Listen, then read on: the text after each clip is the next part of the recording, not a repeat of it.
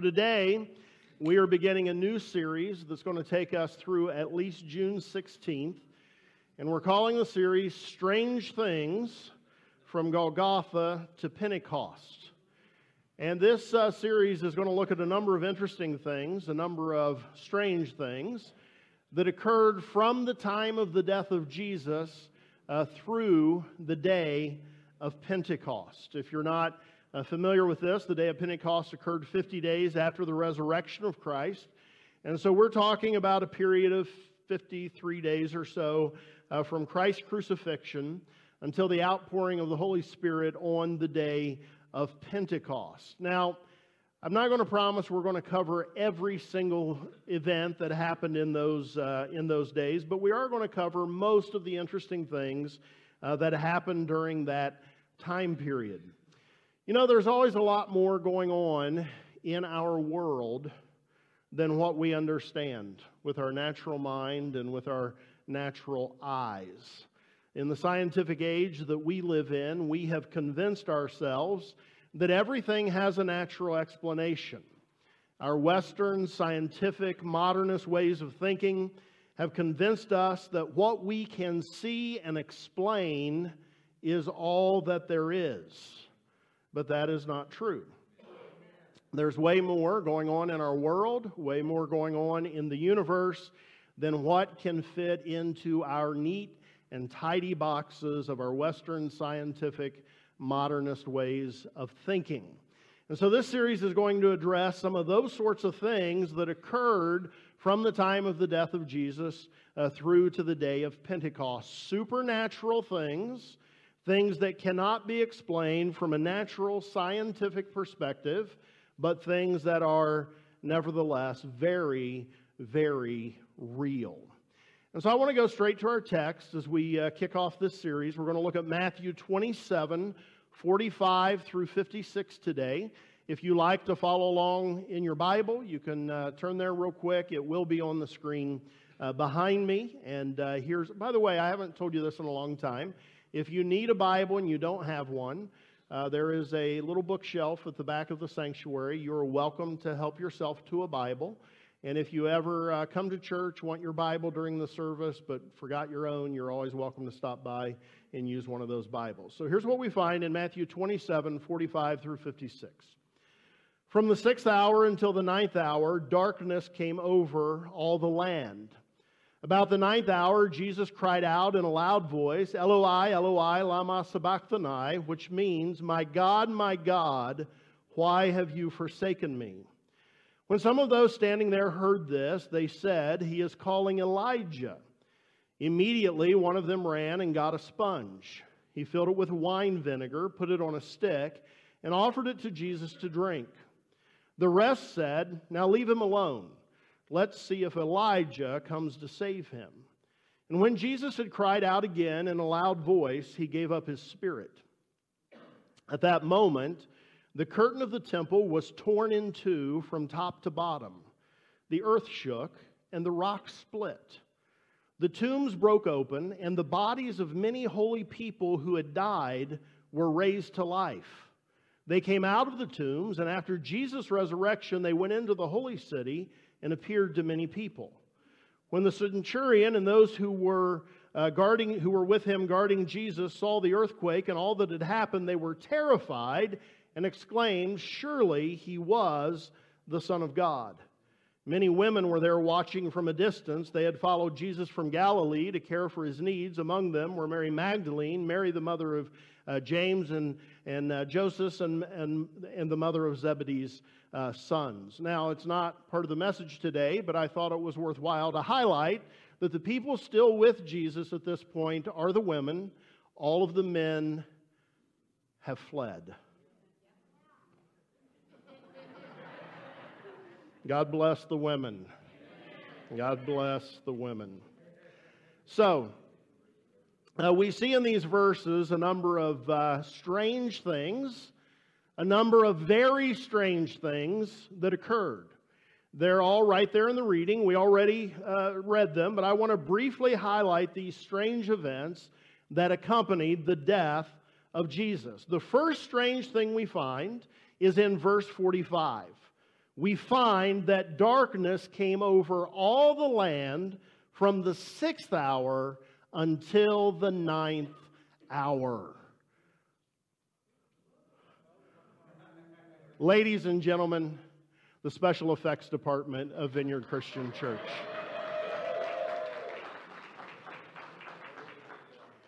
You cannot get this at most churches, this kind of, this level of special effects. Okay, we can bring them back up now. I think we've made our point. All right. So, Steven Spielberg, eat your heart out. All right. So darkness came over all the land from the sixth hour to the ninth hour. Now, this is strange because if you do not know, the sixth hour of the day for the Jews was noon, and the ninth hour of the day was three in the afternoon, not a time when it is supposed to be dark. And I'm told that since with the crucifixion happening at Passover and Passover occurring at a full moon, this could not have been a solar eclipse. So, not a time when it's supposed to be dark, and no natural explanation for why it became dark at this particular time. The second strange thing we find is in verse 51 we find that at the moment of Christ's death, there was an earthquake that was of enough force that it caused rocks to split open, caused the, the ground to split open. So it's dark when it shouldn't be, and now the ground begins to quake and rocks begin splitting. Now, certainly there are natural explanations for earthquakes, but the timing is a bit interesting. The timing is sort of coincidental. Uh, by the way, according to Stephen Austin of Cedarville University, there is geological evidence of two earthquakes occurring in Jerusalem in 33 AD, believed to be the earthquakes that accompanied the death of Christ and then the resurrection of Christ. All right, now we're already in strange territory. But now it gets really strange. The third strange event that accompanied Christ's death, according to verses 53 and 54, is that tombs broke open. And the bodies of many holy people who had died were raised to life. And then, following Christ's resurrection, these resurrected people went into Jerusalem and appeared to many people in Jerusalem. Michael Wilkins, Dean of Faculty and the Professor of New Testament Language and Literature at Talbot School of Theology at Biola University, my, that's a mouthful, explains that the way this verse should be understood is that the tombs broke open at the death of Jesus, but then the people in the tombs were not raised to life and did not come out of the tombs until after Jesus' resurrection. And so it's at that point then that they went into Jerusalem and appeared to many people, but he, he at least claims that the tombs would have broken open uh, even before the resurrection. Now, this is an extremely strange thing to imagine. It's an extremely strange scene. It is understandable why someone might struggle with the story, believing the story. But remember, our faith itself rests on a very strange story, which is that Jesus rose from the dead. And even before Jesus had risen from the dead, we know from the record of the New Testament that Jesus had raised Lazarus from the dead, had called him out of the tomb, had called him from among the dead. And so, while a really strange thing is recorded here, it's not like we aren't already dealing with a whole lot of supernatural stuff within the Bible, including within the Gospels. And so, you put all of this together, and you've got quite the picture. Darkness everywhere when it should not be dark, earthquakes splitting open rocks, splitting open the ground now tombs are open. And if Wilkins is right, then these tombs are open uh, from, from uh, the death of Jesus until his resurrection. So the tombs are like open for three days. And then, sometime around the resurrection, the people in these tombs actually come to life. And like Jesus, they then begin showing themselves to people. Wilkins says the tombs breaking open might be a prolepsis of the resurrection of Jesus. Now, if you don't know what a prolepsis is, it is okay. I did not know what a prolepsis is either until this week. But what a prolepsis is, is basically a representation of something existing before it actually does exist.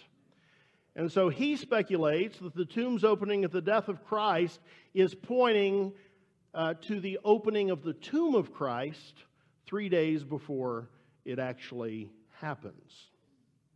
The fourth strange thing we see is found in verse 54. And that's when a Roman centurion and soldiers under his command are guarding Jesus at the cross. They're there at his death when all of these strange things occur.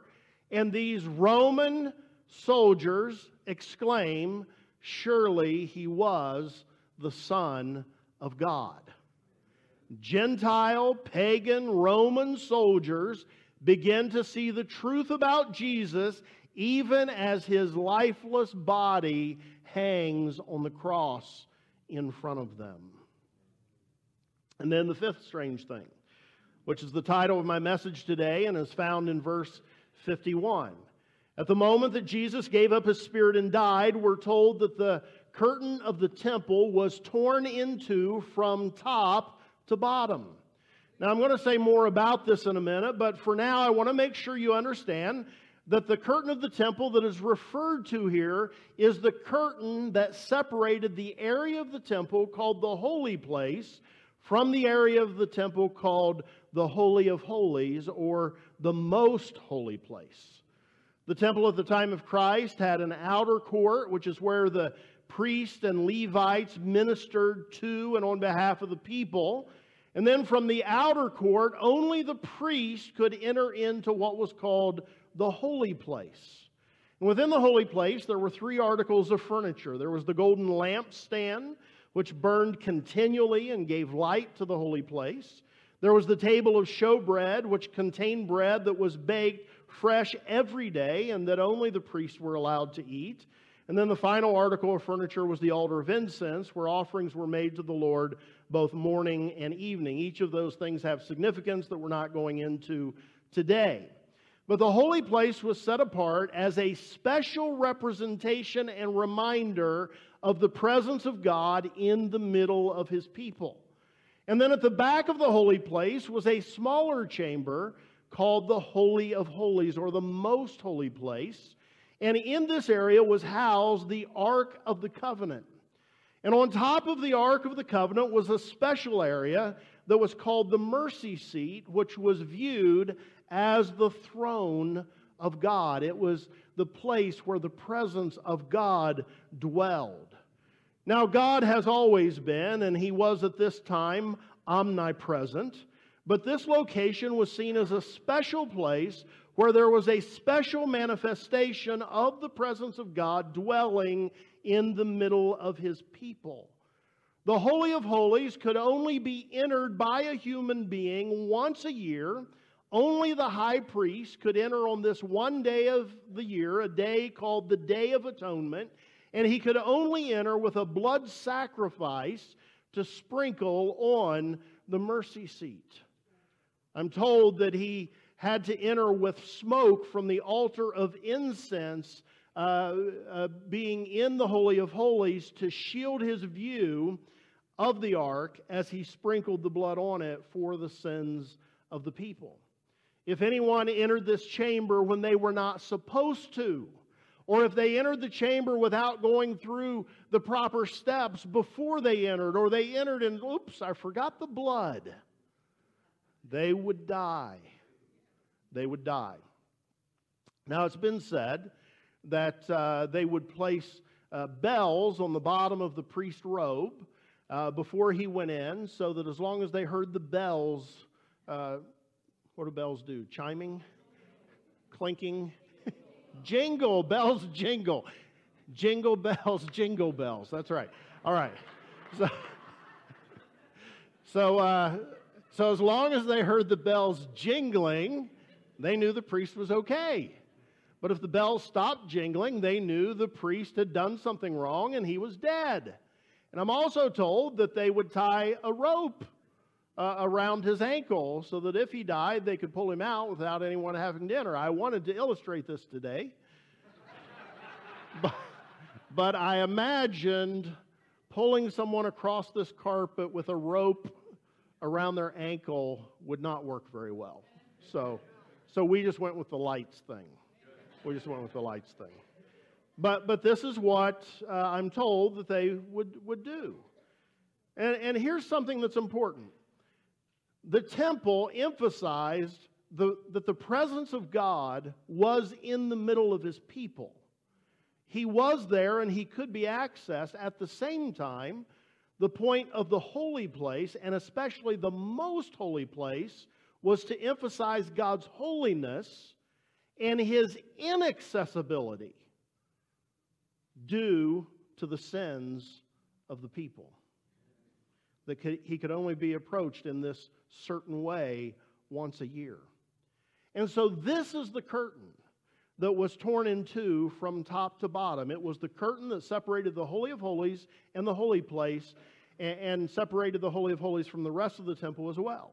It was the curtain that separated the presence of God from the people darkness when it shouldn't be dark, earthquakes, tombs of the dead opening, pagan soldiers beginning to see the truth about Jesus even though he's hanging lifeless in front of them, and the curtain of the temple torn in two from top to bottom.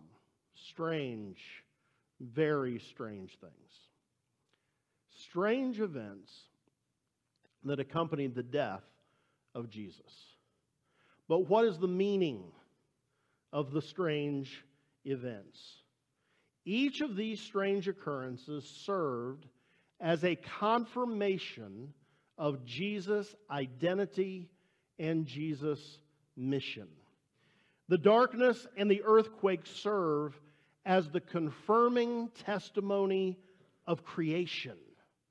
William MacDonald writes The death of God's Son produced tremendous upheavals in nature as if there was an empathy between inanimate creation and its creator.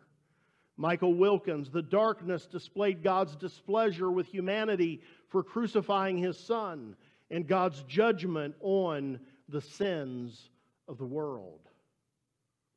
The testimony of creation. The opening of the tombs resulted in the confirming testimony of the righteous dead. Michael Wilkins says those raised were likely heroes and martyrs from Israel's history selected to bear miraculous testimony to these events. Confirming testimony from the righteous dead.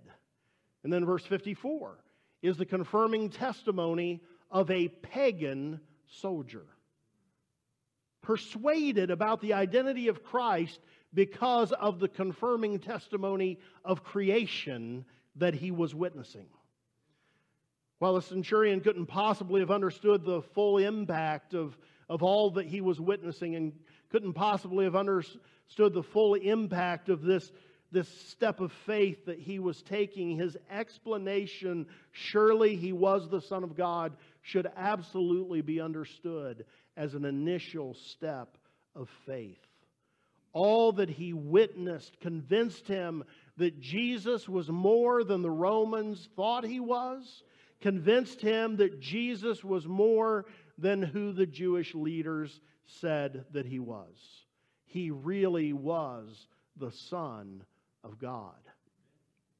And then in addition to the confirming testimony of creation and of the righteous dead and of the pagan soldier, there is this confirming testimony from the temple. Verse 51 At that moment, the curtain of the temple was torn in two from top to bottom. At the, at the moment that Jesus died, at that moment, the curtain was torn in two. You need to understand that this was no small curtain, okay? This was not a small curtain. The curtain was 60 feet high and 30 feet wide. So it was about half the width of this room, and it was about what? Um, about four times, three, three and a half, four times the height of the highest peak of this room. This was an impressive curtain. It was woven of 72 braids, each with 24 threads. And I'm told that the thickness of the curtain was a handbreadth, which means that it was basically the width of a human palm. So this isn't like a thin little sheet or even a, you know, slightly thicker blanket. This is a massive piece of material uh, the width of a person's uh, palm. It was an amazing curtain. It was a heavy curtain, and it was meant to hold up. It was meant to separate the Holy of Holies from the rest of the temple and from everyone except for the high priest that one time a year. It was this curtain that was ripped in two from top to bottom. All of these events are extraordinary supernatural testimonies that confirm that Jesus is who he claimed to be and that his ministry stands vindicated before the nation of Israel. These things are supernatural confirmations of Jesus' identity and Jesus' mission. But it's this final confirming testimony, the torn curtain, that is our focus for today. And before we consider the meaning of the torn curtain, I want to point out something that I, I just discovered, just thought, thought about this week, and uh, it, it was brought to my attention that really is pretty incredible. and that is that it was only the priestly aristocracy that would have known about the torn curtain. It was hidden. Nobody else could see this. And so, how do we even know about it? How do we even know about it? Why wouldn't the curtain have simply been repaired and no one ever known the difference of this amazing thing that confirmed Jesus' identity and mission? Well, some of you are probably well ahead of me. Acts 6 7 tells us why. We read in Acts 6 7 so the word of God spread. The number of disciples in Jerusalem increased rapidly, and a large number of priests became obedient to the faith. This large number of priests that became obedient to the faith would have told the believers what happened in the holy place. But how amazing is it to realize that this conversion of a large number of priests is very likely attributable to the confirming testimony of the torn curtain. They knew what had happened, and it cracked open or it kicked wide open the doors of their hearts to receive Christ as Savior and Lord. What an, what an amazing, what an amazing thing. So, what is the meaning of the torn curtain? Yes, it's strange. Yes, it's interesting, but what's its meaning and significance? The tearing of the curtain testified that Jesus' sacrifice on the cross fulfilled the hopes expressed in all of the years of Israel's temple sacrifices. In other words, Jesus' sacrifice was what all the temple sacrifices that had happened before foreshadowed. The temple sacrifices, the entire sacrificial uh, system, had simply been symbolic of the coming of the ultimate sacrifice, Jesus Christ. And so, what this means is that the tearing of the curtain was a declaration that no more sacrifices were required. No more were required. The tearing of the curtain testified that Jesus is the great high priest whose sacrifice has permanently satisfied God's wrath against humanity's sin. No more sacrifices required because the wrath of God against sin has been fully satisfied through Jesus' death. And so ultimately, the torn curtain signifies the removal of the separation between God and man.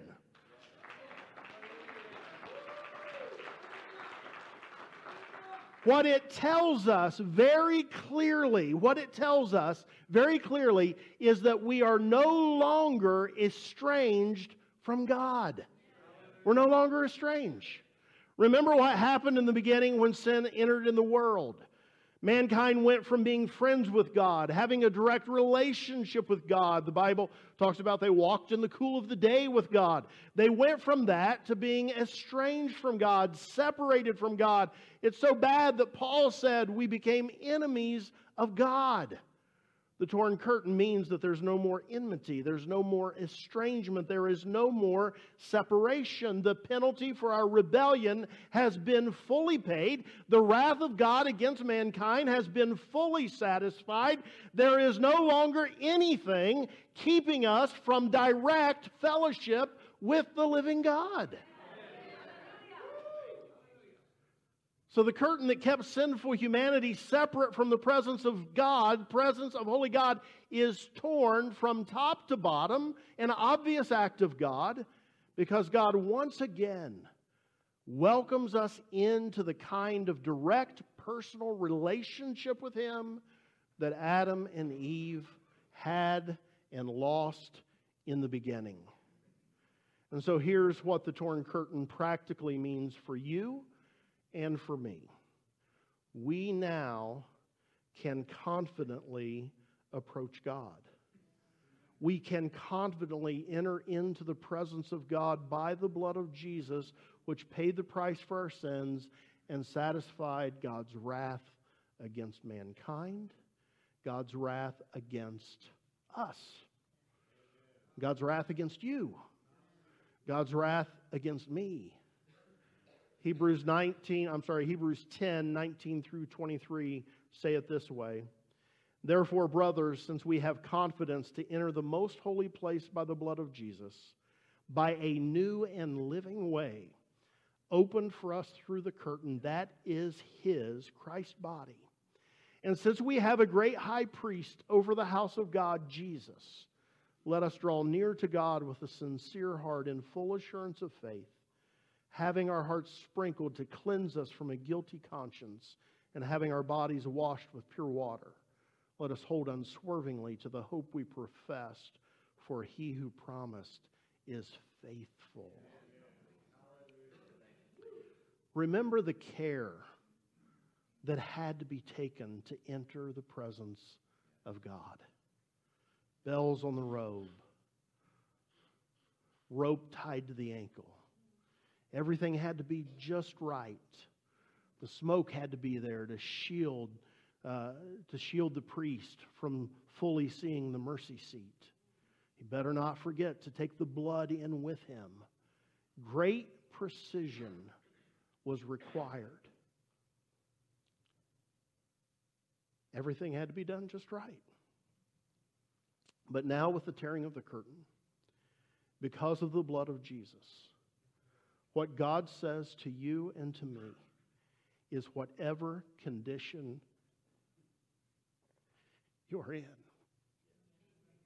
I don't care. I welcome you to come directly into my presence. You don't have to clean yourself up. You don't have to go through any ritual. You don't have to tie a rope around your ankle. You don't have to place bells on the bottom of your pants. Come as you are, however you are, and I will welcome you. Jesus has satisfied my just demands, and so now you can boldly approach me, no matter your condition, and I will welcome you. You don't need a priest to represent you to God anymore. You don't have to go through a pastor to get to God. God welcomes each and every one of us just as we are to confidently come to Him for whatever we need. The only mediator we need is Jesus. No other mediator is needed. Jesus, our great high priest, has given us direct access to God. What do you need? Do you need forgiveness of sins today? You can confidently approach God. Do you need freedom from depression today? You can confidently take your need before the throne of God. Do you need direction for your life? You can confidently approach God.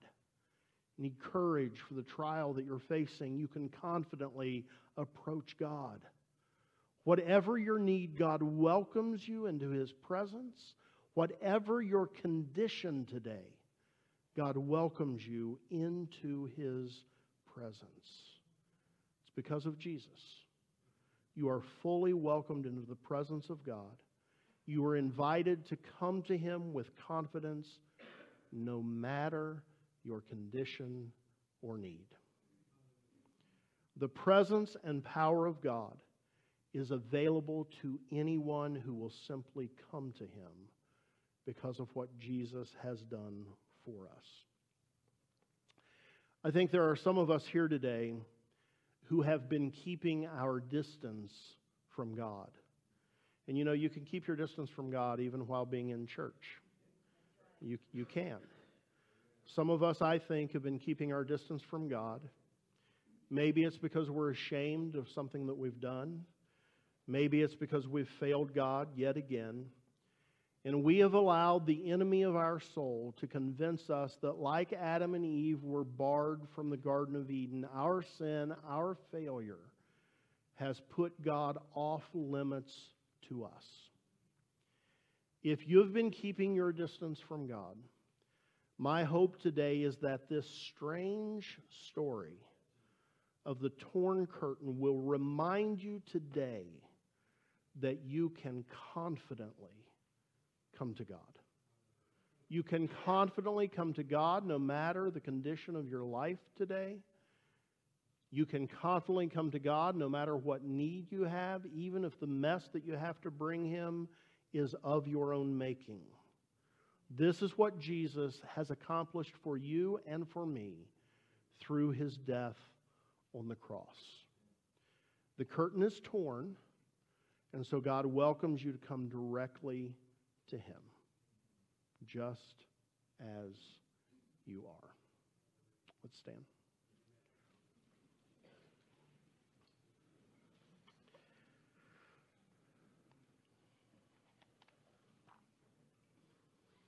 If you would, just bow your head.